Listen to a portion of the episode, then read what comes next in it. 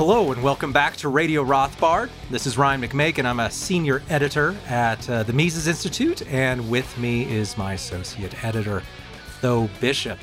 And we're here to talk about populism. And specifically, why did Murray Rothbard support populism? As he fairly clearly did in several of his essays, especially those about uh, the late 19th century and the progressive era. So we'll look a little bit about that. And uh, is there some value then to encouraging more democratic participation from the public, which is essentially what populism is, and this idea that the voting public can be a check on the power of the state. So, welcome, Tho. Glad to be back with you, Ryan. The uh, election is almost upon us, and we've been talking about democracy type stuff for past couple of weeks. And we're, we're going to talk about it at least one more time. I, I think maybe next Wednesday we could just talk about the election after, if we even know who won it. Might be recording from a from a bunker as the Civil War is playing out uh, in real time all around us. But uh, shall see how it goes. Yes, I'm thankful I don't live in some big northeastern city or anything like that. And uh, but in the lead up let's talk about well, is it a good thing to encourage people to vote? Should we just assume, as uh, seems to be the media's assumption, that the more people vote, the more you move in the direction of social democracy and more welfare and uh, more of the agenda that the modern Democratic Party wants? That may or may not be actually empirically true, but let's look at it a little bit. But first, the issue is the theory behind it. And as you know, at uh, the Mises Institute, we hear a lot from readers who take the anti majoritarian view on this. And this goes back to Madison, this whole idea that we need to control the majority and that countries self destruct when there's too much majority participation in the political process. And Madison had this whole idea that if you had a large republic with a lot of different regions and states and groups of people, that these groups would cancel each other out and that this would act as a check upon majoritarian power. And so his primary concern was to control the power of majorities. And this a lot of this is in Federalist number 10, which I've had to read many times because it's a foundational text in any introductory political science class, which I taught for eight or nine years. And he just talks about that in detail and in other places where, well, our real problem is in making sure that the, the public, with its licentiousness, doesn't take over the political system. But was that theory right? Interestingly, in his new book on secession, F.H. Buckley uh, has a little section on that. And he talks about how, well, in the 18th century, sure, Madison was probably right. Madison had this idea that you couldn't, at the national level, create any really unified, large interest groups. It was too hard to mobilize in the 18th century. The, the communication didn't allow for it. But Buckley suggests that in the modern era, technology does allow for interest groups to come together and essentially take over the political system. And so Buckley compares this uh, to the views of Jefferson and George Mason and Roger Sherman, who took more of a decentralized view and thought the states should really dominate the political system, and that the real danger wasn't in uh, too much democratic participation offering at the local level some sort of uh, takeover and diminishment of minority rights. He thought that the real problem was that this big federal government that Madison wanted would actually concentrate power and ultimately allow for large, untouchable interest groups to actually take over. So they were more concerned with what Buckley calls minoritarian misbehavior. This idea that the real threat came from, from small, powerful minorities that could end up manipulating the political system to their benefit. And I, I, Buckley makes the case that I think that uh, Mason was right, that Jefferson was right, that if we look around us, we see that the real problem isn't that at the state or local level that majorities are all trampling the rights of the minorities. It seems that really what's destabilizing the US and causing serious problems and causing us to go bankrupt and so on are these small groups of uh, different interests that have outsized power at the federal government, and that it's really the reverse of what Madison said that it's not this majority uh, induced licentiousness, which is just a word they keep using. Um, that that well we all just became lazy and we're all just uh, voting and handing power to uh, to ourselves through the federal government no it's much more organized than that it's certain groups that are really exercising power but how does that manifest itself in the modern world today though i remember working with the house financial services committee uh, uh, Barney Frank, actually, who, I learned a lot from. He was wrong on just about every single issue, but he was just a you know his his mannerisms and his the way they could control a room was always very interesting. And one of the things that he pointed out is that you know, when we think about who controls Congress, or you know, some of the most powerful interest groups. You know, you, you, the first thing that comes to mind is kind of like you know, shady bankers and Wall Street and all sort of stuff, and they, they certainly tend to, to work out and, and have all sorts of uh, you know they, they very rarely lose a legislative battle. Uh, but one of the most powerful groups is uh, real estate agents and and people in the you know housing market, and you have you know because every single congressional district has members of you know real you know you have real estate PACs, you have you have uh, lenders, uh, community lenders, and things like that that all have a vested interest in there. They they're able to speak to their congressman directly. You know that industry is a very small industry relative to the rest of uh, the American economy, but it's a very powerful one and you see you know, the amount of policies that were baked into, you know, that's one of the big, big issues leading into 2008. There was such a major bias towards uh, the you know, home buyers um, that you know, it created, you know, helped fuel these policies that led to the housing bubble, and, and many of these you know, still exist today. And um, so again, that's that's one way of, of you know, kind of you know a, a very uh, powerful, small, focused interest group uh, can have tremendous amount of power. I mean, we see that. I think uh, foreign policy is a major thing as well. I mean, war is typically unpopular. Um, you know, outside of you know 9/11, you know, you had that, that, big Russian patriotic fervor, and and you know, you could pretty much have gone to war with, anyone at that point. Um, you know, but over time, right? You know, the, the uh, Afghanistan war, Iraq war have been po- unpopular for a very, very long time. We're still there, um, and one of the, you know, one of the most effective lobbying outfits in uh, Washington D.C. are various weapons manufacturers. Um, you know, if, again, it's always uh, Daniel McAdams, the Ron Paul Institute. You know, he makes this point all the time, and it's it's a great one. Again, if you look at you know who's funding a lot of these you know serious military think tanks on foreign policy. I mean, it's you know it's people who, who build the bombs, and so they're very happy when things go boom. Um, you know, and, and, then you have you know I mean, in, in terms of, of interest groups that have a lot of power in, in focusing on, on where these things go. I mean, you know, obviously, uh, uh, you know, there's there's a lot of Americans, uh, you know, major funders of, of both parties. Uh, are very interested in, in you know, the protection of Israel um, so that's you know always a topic that you know is that shaped American foreign policy for, for several decades.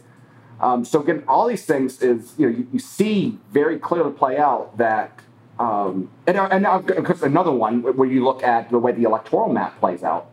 Um, you know, Iowa farmers and ethanol, you know, the, the advantage of having the first uh, first primary, you know, nobody wants to you know, tick off Iowa if you have any sort of presidential ambitions. It's a very strong built-in thing there. And so, so the interest of these small minority groups are able to uh, dictate policy for you know, the federal government in ways that have profound ramifications for you know, day-to-day lives, in spite of the fact that, you know, isolated, um, these issues are either not driving focuses of American voters, or they're not, or, or they're explicitly unpopular. This is the case of war. Right. I think that's an interesting phenomenon that doesn't ex- get explored very often, at least not explicitly, is this fact that so many of the issues that are driving Washington politics, it seems, are not the issues that the voters seem particularly interested in, whether like central banking, right? With the exception of the Ron Paul period, it didn't seem that uh, that anybody ever mentions the central bank or its policies. It's become more high profile lately, but historically, nobody has talked about that except in, if you go back to the 19th century. And then, of course, foreign policy as well. Uh, polls have been done showing that there is this huge divide between what the public wants in terms of foreign policy and what the public actually gets. And so that would certainly suggest your thesis there that there's a lot going on uh, that are mostly really just between small interest groups and the people who are running Washington. And and that a lot of, and that the the general voting public seems to be excluded from that. The power seems these, lobbyists kind of file in, you know, you, you have regulars and, and that that you know they've got their same seat, they've got the routine down, and again, it's it's not normally the obvious suspects, right? Like it's it's it's you know, it works on so many different levels and you know it, it, becomes so baked in. It's it's because you know, they are they're able to establish themselves. There's so many of these. The way that they're able to, um, you know, you, you they build these institutions that build that you know, help sell their own credibility, right? And so, you know, it, you have this trickle down of you know, certain special interest groups build up certain research centers. The research centers support the interest groups. And you know, how dare you question the expert class because oh well, they know what they're talking about and uh, you know that this is another thing is that you know when you have uh, a bunch, you know, when you have a, a uh, you know, something like the federal government that has so much authority, so much power, um, and so much individual decision making on votes, there's there's you know you, you, don't have people qualified to make these decisions, and so they. You know, they effectively, you know, trade, you know, sell off their, you know, their decision-making process to, you know, whatever expert or, or uh, interest group that uh, they've become either uh, emotionally or financially tied to, and that's that's the way the sausage is made. So, contrary to this belief among many, uh, especially conservative Americans today, it was uh, there was never this unity among the founding fathers who all agreed upon what the narrative should be, and that everybody agreed with Madison. Of course, there was uh, immense opposition to the Madisonian narrative. This idea that uh, we need to control democratic participation and that the real danger lies at the state and local level and that the federal government will simply cancel out this this large republic will just cancel out all interests at that level and in fact this was a long lasting narrative that was very powerful throughout the 19th century and this really brings us i think to the rothbard question is why did rothbard support populism and i think if we look at rothbard's writing in the progressive era and also his writing uh, from the various volumes of Conceived in Liberty, we can see fairly clearly that Rothbard didn't agree with uh, the Madison narrative, that he, he clearly was more on the side of the Jeffersonians, and that he continued to agree to agree with the narrative that proceeded through the 19th century. And this was something that, excuse me, that was handed down throughout the, the 19th century through uh, Samuel Tilden, who was the party leader throughout the mid 19th century and won in uh, 1876, or rather the late mid 19th century, and also then through the Cleveland Democrats, but also, of course, through the Jacksonians who were in power in uh, the 1820s, 30s, and 40s. Now, what was this narrative? And we, we can find this, uh, interestingly, in a book called The Transatlantic Persuasion by Robert Kelley. Now, this is a book I stumbled upon because uh, David Gordon mentions it in a footnote. And otherwise, it's, it's just undiscussed. And it's, it's a book from the 60s, now out of print. But as you read it, and you can see what is this ideological narrative that so many uh, American Democrats, but also uh, liberal, as in classical liberal Brits and Canadians, subscribe to also we find a narrative that starts to look very familiar if we're familiar with Rothbard's thinking on this matter. And basically, what uh, Kelley, how Kelley describes it, and which is also described in an earlier book called The Jacksonian Persuasion, interestingly, is that it goes like this that uh, the republic was created and it was a lot of hardworking, independent minded people in uh, towns and villages and on farms And however, at the same time, there existed in the cities this uh, financial uber class, if you will, the wealthy, the very powerful, the people who wanted a central bank. And these people have been conspiring for decades to destroy the virtues and the foundations of the American Republic. And he talks about how Samuel Tilden, who became an important theorist on this issue, uh, had uh, had learned this basically at his grandpa's knee. That the family, it was a long-standing Democrat family, and uh, that uh, that he would hear these stories about how the this small number of wealthy people were trying to destroy America and take over the political system, especially at the national level. And so this is how uh, Kelley phrases it: "Quote." Tilden was told over and over again of the Revolution and the War of 1812 and of the dramatic days of the early Republic when Hamilton and Jefferson had founded the two parties. He absorbed an exciting sense of the immediacy of these controversies. Now, Hamilton was the bad guy in this story, and Jefferson was the good guy.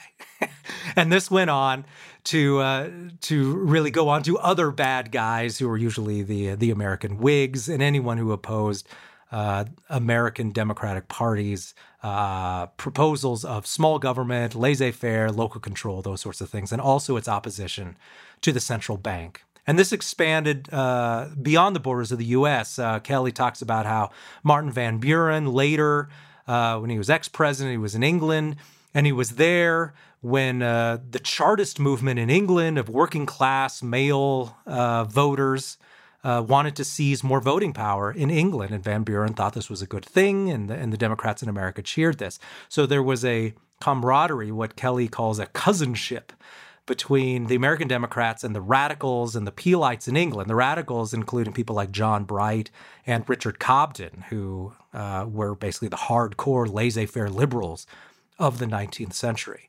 So this is an identifiable movement that Rothbard was well aware of and could see the benefit of. And what he saw was a connection here between the expansion of the vote in England and the US and a greater devotion to laissez faire, greater opposition to central banking. It was opposition to a high tariff in a lot of cases.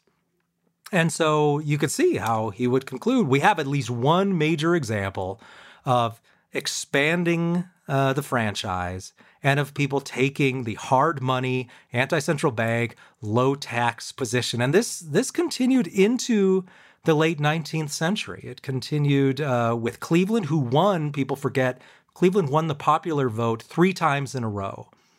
And uh, even though he lost the presidency in his middle race.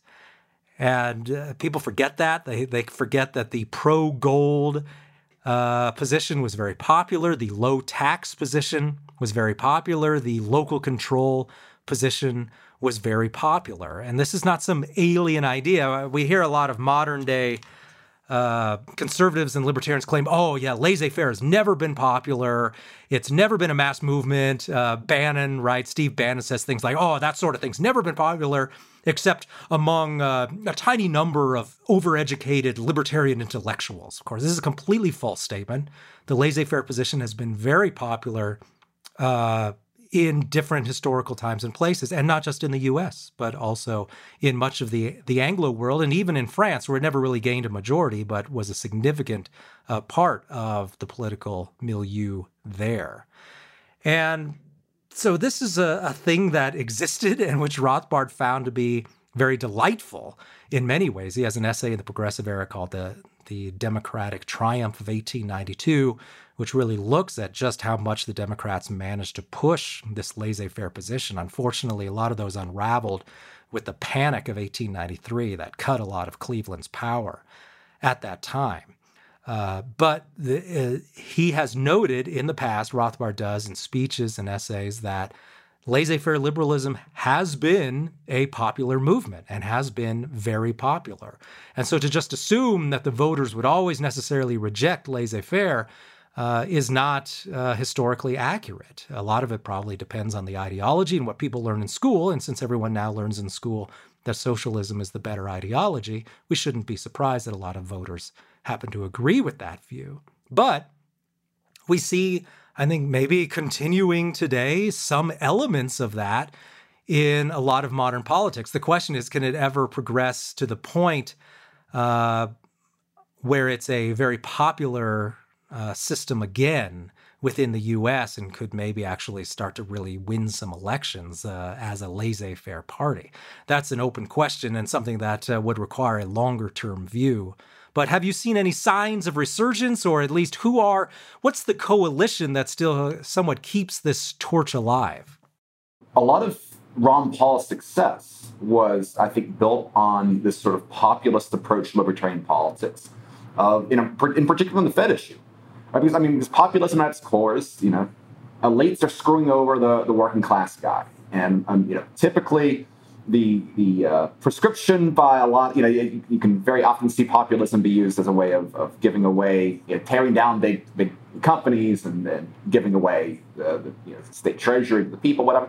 But, you know, it, Ron Paul, his argument was that, look, these central bankers are screwing us over. They're, they're, you know, inflation is a sinister tax and the best way of protecting our savings is to abolish the Fed and return to sound money. And I, I, there's there's a wonderful, uh, you know, when you can tap into obvious frustrations that exist, um, you know, I, that there's something there that that emotional appeal is, you know, uh, it works in a way that you know you're, if you're not going to get someone to read a you know, human action, if you can simply convince them that look, it's the state that is the gang of thieves, thieves writ large that you know that they're the ones plundering the countryside, and so we need to step up and stop them. Um, you know that is a very powerful emotional play, and that's so when Rothbard, for example, in the '90s, you know when he's evaluating the you know the, the coalition with, with Pat Buchanan and things like this, um, you know he, he, he's looking you know for his his article uh, a strategy for the right is one of my favorite political uh, essays of his and then he starts like talking about the, the New Deal and and all that. Um, but you know, so and, and, what's interesting is that you know, '90s politics became very relevant again within kind of the Trump era because there's you know, Trump in many ways was kind of a Buchanan-like figure, um, and leading up to that, I mean, the Tea Party itself was a very populist movement, right? Was, you know, hey, look, these people are spending everything away. You know, the uh, Obamacare is a you know massive socialist takeover of medicine. So, some of the you know claims might have, and, and, and unfortunately, the, the Tea Party was a complete failure because once you elected a new group of Republican officials, they very quickly became in the pocket of, of the establishment. You know, John Boehner and uh, you know, Paul Ryan, you know, where know, were being portrayed as, as you know, revolutionary figures. Paul Ryan, in particular, was being sold as, oh, this is a wonder kid that's going to solve the Tea Party's problems and not quite work out. Um, but again, that was another example of, in recent history of this growing, hey, government screwing us over. And, and again, I think that's that is directly kind of fueled a lot of the Trump rise currently. And now, obviously, I mean, Trump is, is not a libertarian by any means. Um, there's plenty of, of anti laissez faire economic policy that he has promoted. Um, but the, the idea of, hey, you have certain progressively entrenched powers um, you know, again, things like the corporate press, things like, um, you know, what we're seeing in higher education, things like, you know, DC experts and, and these very same uh, entrenched interests that we were talking about uh, earlier. You know, if, if you see Trump as a middle finger to that, um, then it's, it's precisely the fact that you have this resentment to these elites that I think you have you, you have some people that are willing to, to overlook some of the the uh, libertarian blemishes on the very anti-libertarian policies because they're so emotionally invested on on you know, sticking it to these people. And so if libertarians, you know, that's what Rothbard was, was trying to highlight is that you know if libertarians can capture on that emotional appeal, then that's a political strategy within a democratic system that could be very powerful. And, and in fact, I, I think one of the things that you know, uh, trying to to like you know Mises himself when he's when he talks about the marketplace and he, he talks about mass consumption and all sorts of you know he, he, makes a point that oh well you know mass mass consumed good, goods you know you're going to get a lot of you know, trashy detective novels and things like that. You're not going to get the finer things. Um, well, in, in, poli- in, in, politics, but you know, but it, it, appeals to the masses. Well, in politics, unlike the market, you only get one good at the end, right? You know, there's there's a, a sole winner in an election. Um, so within that, you have to be able to package your ideology. You have to be able to package your message in a way that appeals to the masses as much as possible. And so a way, and so that, that emotional appeal of, hey, look, these are the people that are screwing us over. Um, we've got the, the answers to fix this. You know, we, we want to restore merit. rather than nepotism and privilege. Um, that is something that uh, you know, I think is a very powerful message for you know those ad- those advocating uh, laissez-faire. Yes, building on your comment about how you have to package things, right? So much of American electoral history is about the parties forming these coalitions that they hope will lead to some sort of enduring victory election after election. And of course, that changes over time as ideologies change, as the economic and political realities in different states change, as the regions change. And we can see this then in uh, Rothbard's discussion of the Cleveland Democrats and of uh, the third party system. Now, for non political scientists, the United States has gone through a variety of uh, party systems, and this is uh, a system that is based upon uh, what, how did the different interest groups align within the two parties, and then how successful was each party at gaining essentially the electoral votes from each state uh, over that time period. And the U.S. is currently uh, allegedly in the sixth party system. And in Cleveland's time, it was in the third party system. But a big change, the end of laissez faire as a dominant force essentially ended with the end of the third party system. And so Cleveland was the was the final days of that. And then the Democratic Party moved away from laissez faire as it embraced uh, free coinage of silver, and it was taken over by a different sort of populist, uh, that run by William Jennings Bryan uh, who of course went on to lose the the election in 1896. But he essentially turned the Democratic Party away from what had long been uh, its its good, solid, hard money position, which also meant that the Democratic Party was the good, low spending, fiscal responsibility party, which had been popular uh, for a long time. But after that, then the Republican Party started to realign itself. It realized that the the whole uh, prohibitionist thing, the moralism, the pietistic stuff of uh, t- talking down to all of the new immigrants and the German Catholics and the Catholics in general as for their wrong religion and their immoral behavior and for it, it was very much the Republicans used to talk to Americans very much the way Democrats talk to Americans now. It's uh, they they might have called uh, new immigrants and Catholics and and rural farmers deplorables back in uh, 1892 if they thought of it. And but they realized that wasn't a winning thing. So they started then promising all of these groups, oh, well, actually, the tariff benefits you, so we'll raise the tariff and it'll help working men. Before then, the working men didn't fall for it. They recognized that the tariff only helped people who worked in those specific protected industries, and they knew that the tariff actually ended up hurting most people, especially small business owners, which back then was a very large percentage of the population. Uh, but the Republicans figured out, well, we can kind of triangulate around the Democrats and we'll, we'll abandon the whole moralistic stuff and uh, we'll promise protectionism as a means of getting rich. And uh, look, uh, free coinage, uh, fine, whatever. We'll, we'll have a lot of big spending and we'll help you out and we'll, we'll throw fiscal responsibility out the window. And uh, inflationism, look, it works for you. That's fine. And that actually worked for the Republicans in the fourth party system right up until the Great Depression. And so the question is then is uh, what's the alignment now? I, I'm I'm starting to think that maybe we're on the cusp of a new party system forming. The the old coalition maybe is breaking down because of Trumpism, which I don't think Trumpism's going away, uh, even if Trump goes away. And there could be some new system coming out of this. Uh, what do you think? There's so much up in the air in terms of party leadership. I think in the near future. I mean, Joe Biden is you know, and on the Democratic side, the, the, the election of Joe Biden was a kind of a, a pushback towards the uh, energy that you saw from like the genuine left, um, you know, the, the, proudly democratic socialist left uh, in America trying to to take over the Democratic Party. Um, but again, I mean, Joe Biden. Even if Joe Biden ends up winning next this election, I mean, he's he is not the future of the Democratic Party. Um, no matter how much uh, you know, I know that there's a, a lot of uh, you know you have a lot of former Bush people and the, the Lincoln Project trying to uh, uh, you know, looking at potentially having a, a, role there in the future. I, am not sure that's really going to play out considering where the energy of the party is. On the Republican side, you know, if Trump wins, then I think that's you know, definitely a, a strong stamp. Um, you know, there, there's no way the Republican Party is ever going to, I think, see a true kind of Bush revival there. Whereas if it gets, if it's a landslide, uh, humiliating defeat, um, you're going to have a lot of the old school establishment take the reins and play. You know, I told you so, in spite of the fact that you know of, of uh, their their record of inadequacy prior to Trump.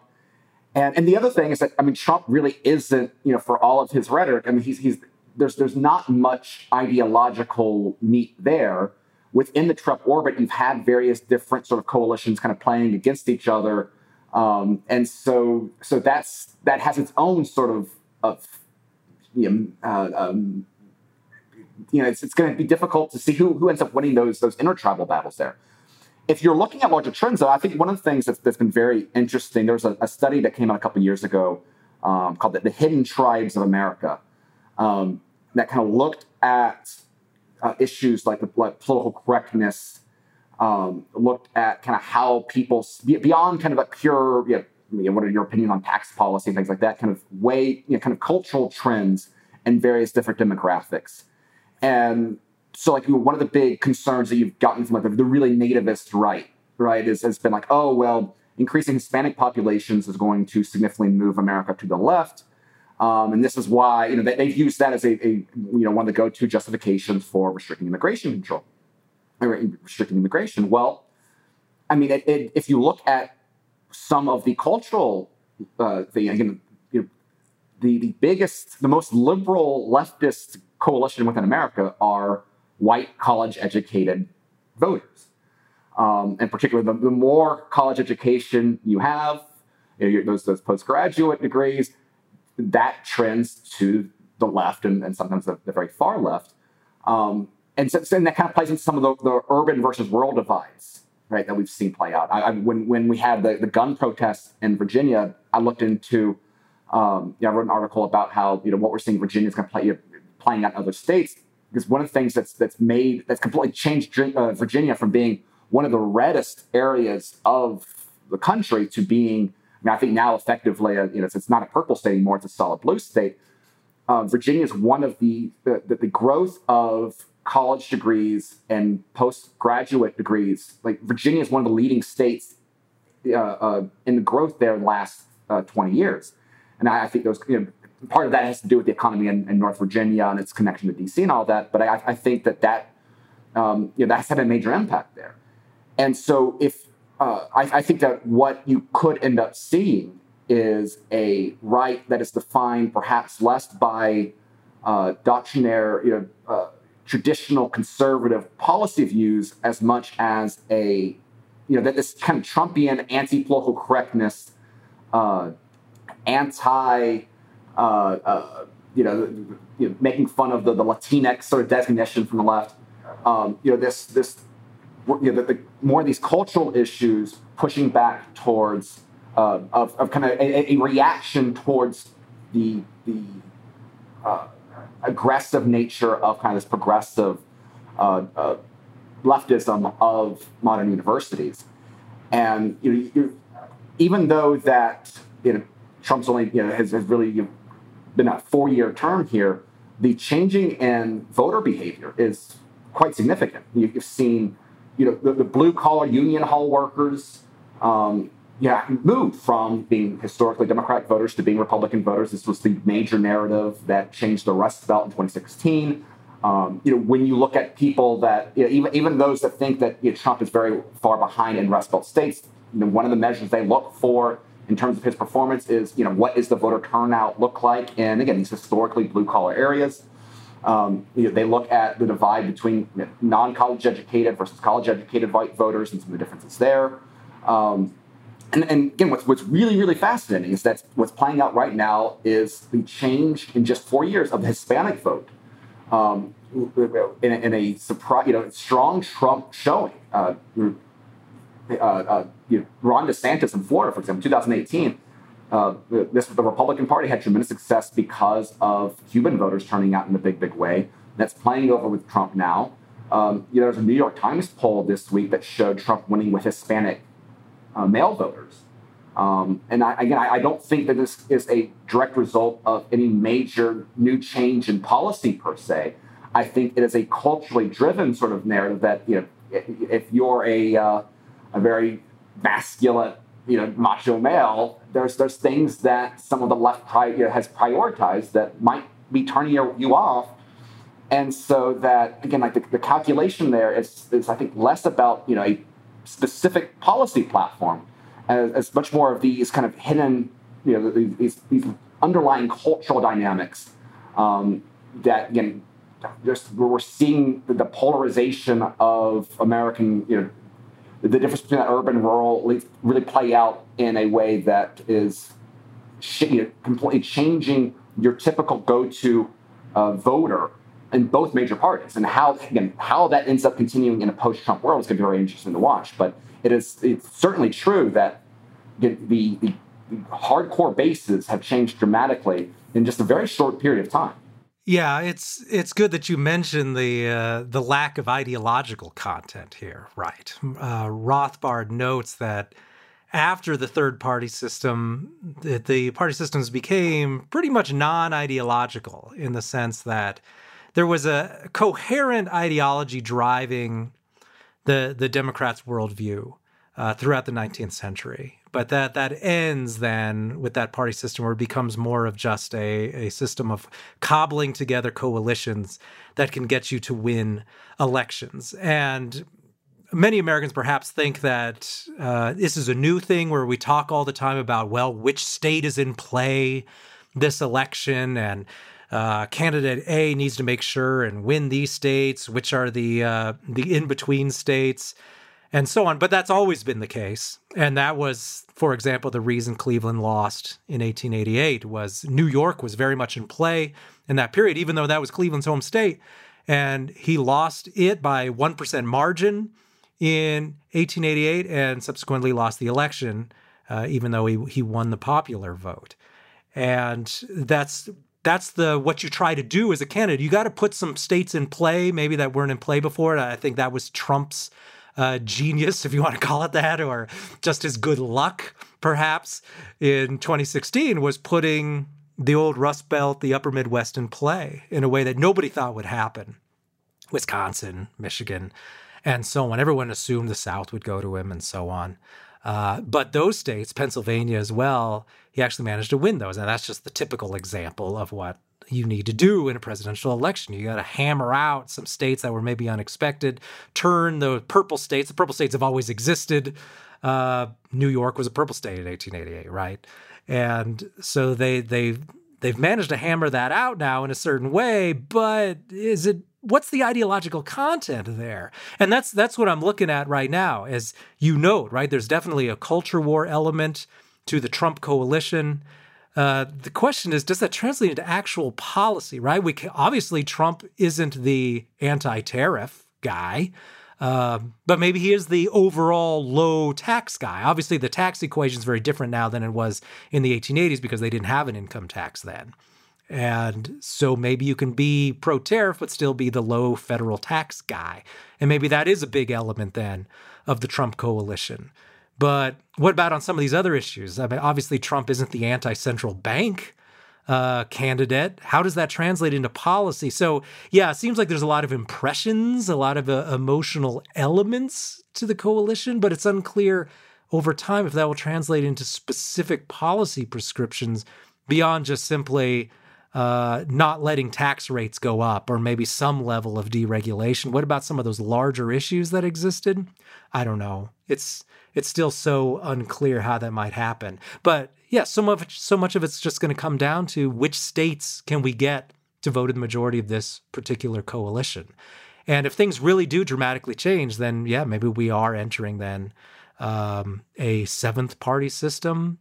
I don't I don't know how that's how that's going to turn out, but it does seem that things are a little bit different with this whole issue around the white working class and not even just the Anglo working class, Anglo white, because as you mentioned, right, Hispanics are an important factor here, and not just Cuban Hispanics, right? We've long known that they're different, that they're more conservative because of uh, they're in many cases refugees from Cuba and they're very anti-communist and and so on.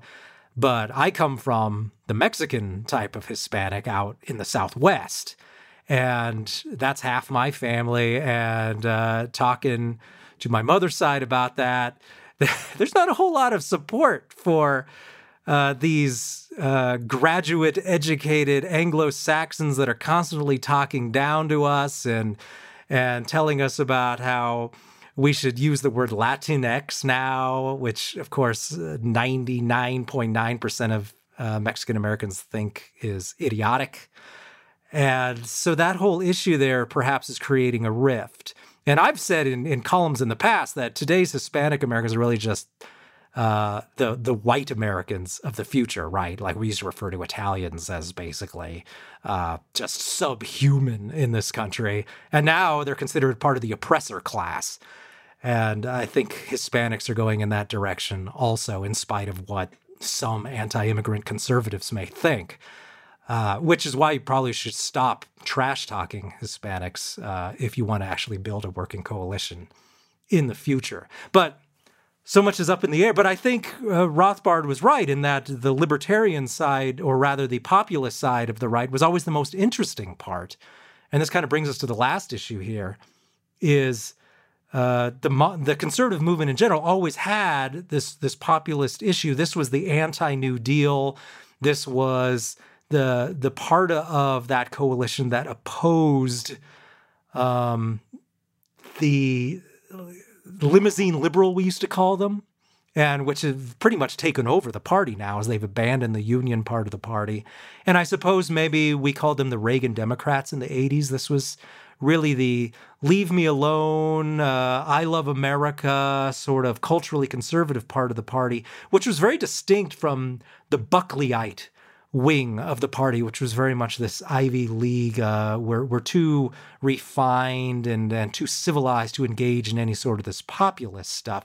And I noticed you had tweeted about that, saying that maybe the right has moved away from the Buckleyite side of things and more into uh, the gun toting uh, populist side of things. And, and what do you think the effect will be of that? Do you think that the populist wing of that coalition will will become uh, more important over time? Within the conservative movement, there, there was this great uh, fracture because of you know, the trumpeting, right? I mean, the, the, the National Review's uh, against Trump, you know, purple uh, uh issue, and and you know, because kind of like the, the, last gasp of uh, you know, the last big Buckley, yeah, Buckley era pushback against you know, the Trump phenomenon, and it was a total disaster. And you, you still have few kind of holders on. You the Lincoln Project. I, I think they're kind of a particularly kind of unique of, of just you know, political hacks, you know, trying to uh, uh, you know, get a whole bunch of money from you know uh, uh very motivated Democratic donors, and so you know, they're kind of a different game. But you still have like the Jonah Goldbergs and you have others that you know they still think that Trump's style is you know it, you know it's the aesthetic itself is uh, against you know the conservatism that that you know they claim to believe. And the problem is the conservatism they they claim to believe in never really worked. You know, the, you know, the national you know, Buckley's project. I mean, for the most part, it, it, it succeeded to the extent that it pushed a lot of people like Murray Rothbard, uh, you know, like Paul Gottfried, out of the the establishment conservative intellectual class and kind of created, you know, it, you know, was, was great at protecting their own turf.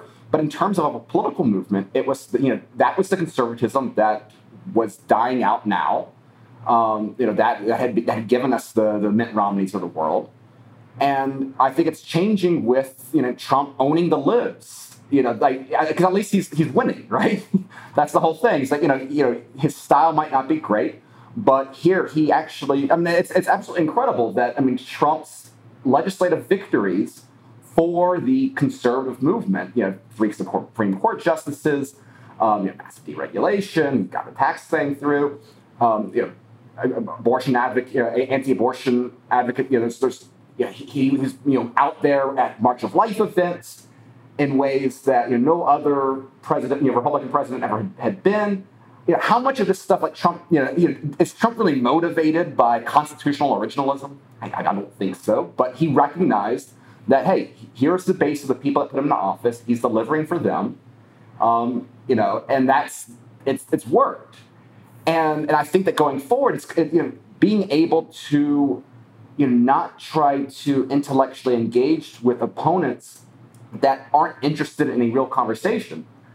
Um, you know, that's that's I think a, one of the big ramifications here because instead of trying to win over, uh, oh, we're gonna we're gonna win an intellectual battle with the the New York Times opinion page. Um, no, like we're, we're gonna we're gonna create our new outlets. We're we're gonna create different institutions because trying to win the respect of uh, a certain you know cocktail party crowds is, is not going to work out for us. It's, it's always been a losing battle. And, and so I think that you know I, yes again the you know uh, uh, the, the Buckleyite slogan you know, the mantra of, of American conservatism you know, standing authority history yelling stop um, when no one else will like I mean that's you know, simply yelling stop is is you know, didn't work. Um, meanwhile, if you have people like McCloskey's willing to take up arms and uh, uh, to pretend they're you know to defend their property rights when people are are infringing upon it, that is a much more effective message. And I think that that's the the the right accepting that the political norms that uh, you know recognizing the breakdown of political norms and willing to play the game appropriately.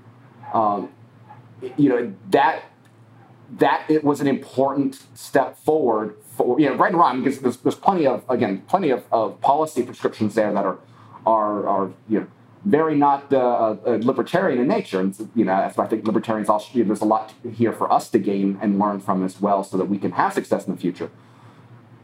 But you know being able to actually add a little bit of teeth and, and not play a losing and rigged game is a I think one of the, the, the important lessons for this this Trump era, and I think that again, you know, when when, when we polarization of America is one of the, the constant themes, and I think that's something that we're all recognizing. You know, when you start having both sides build up their own institutions rather than compete with the same ones, I think that, that this just keeps kind of lending itself to this larger sense of, of disunity um, that you know trying to crack down and, and impose, you know, pushing things back into an order of, of like a unified order is, is going to, you know, is, is as it exists now is, is not going to work out well. Like I, I think that this is a natural byproduct of just very severe fundamental disagreements in underlying sense of, of morality and ethics and, and worldviews um, that cannot be reconciled by uh, union that can only be reconciled. You know, they, they, they are better left alone and you know, able to stand alone. And again, the more that the, the political right recognizes that you know there's this is not a conversation that can be won. It's not an intellectual debate can be won. It's better to, to simply you know stop caring about the opinions of the New York Times of, of the Democrats of whatever. Um, the better off you know, that any political ideology is going to win when you, when you start recognizing the world as it is and I think that it's a the ramifications that has on on the the American project, you know, as it continues to play out, will be very interesting. Well, I think uh, it would be altogether suitable to uh, finish this discussion on that note of pro secessionism and uh, really wrap things up until uh, the election is over and uh, we know what's going on and we can return to some of those issues and and uh, see if uh, things are working out for the Trump coalition or what we think things will look like uh, from 2024 going forward. But this will be our, our last one before election day, and uh, we'll be back afterward uh, probably to uh, to have a look at what happens on Tuesday. But until then, thank you very much for listening to Radio Rothbard. Have a wonderful week.